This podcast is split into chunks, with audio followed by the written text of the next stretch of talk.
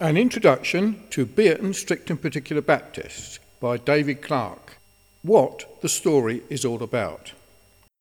Note from the publisher. This story was first published under the title Converted on LSD Trip on the 11th of February 2001. It speaks of the life of David Clark, who was converted to Christianity after a bad experience on LSD on the 16th of January 1970. David tells how he turned his back on a life of crime and a sinful way of life to follow the Lord Jesus Christ. He tells of his former criminal past in order to demonstrate the grace of God in saving sinners. Like Augustine and William Huntington, he does not hide his past. After his conversion, he learned to read through reading the Bible in order to educate himself, as he was virtually illiterate.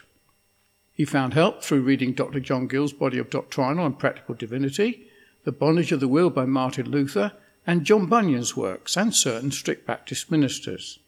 We include a recommended reading list under further publications listed at the end of this book. Once he was convinced of the truth of the doctrines of grace, he joined the Bierton Strict and Particular Baptist Church in 1976.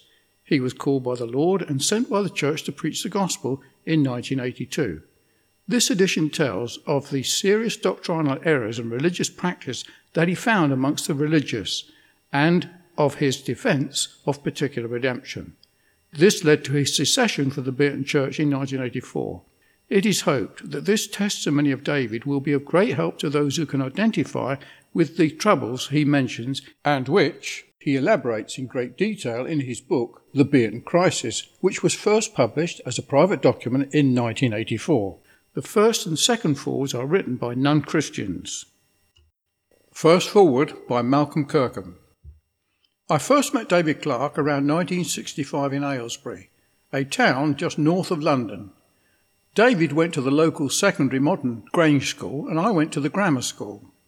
Our worlds collided, though, when through mutual acquaintance I joined the R&B band he played for, the Fowler Mean. I joined as a singer. We became firm friends. The other band members were very straight and po-faced, but David and I connected. I was aware of his older brother Mike, however, he was notorious in Aylesbury and no one messed with him. He was also an entrepreneur and extremely intelligent. On a different path, Mick could have succeeded in any field. Dave and I had many adventures during our times together. He was naturally inclined to steal, and his brazen nature astounded me. If he saw something he wanted, he just took it. This is something he shared with his brother. Dave and I drifted apart when he was incarcerated along with his brother in one place and I in another for a separate crime. After 50 odd years, we are now in touch again. This book gives details of the life and times of a criminal and his redemption and his present day mission. It is also a snapshot of a period of time and place. End of Malcolm Kirkham, 6th of May 2017. Second forward by Dr. Philip Fleming, consultant psychiatrist with special responsibility for drug and alcohol misuse, Portsmouth Healthcare Trust. This book, The Personal Testimony of David Clark, is in an autobiographical style.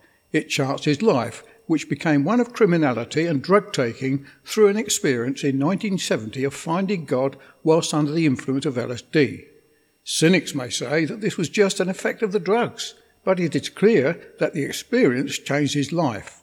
Later, when in court facing charges, he admitted to many other crimes and was fortunate in receiving three years conditional discharge and not a prison sentence.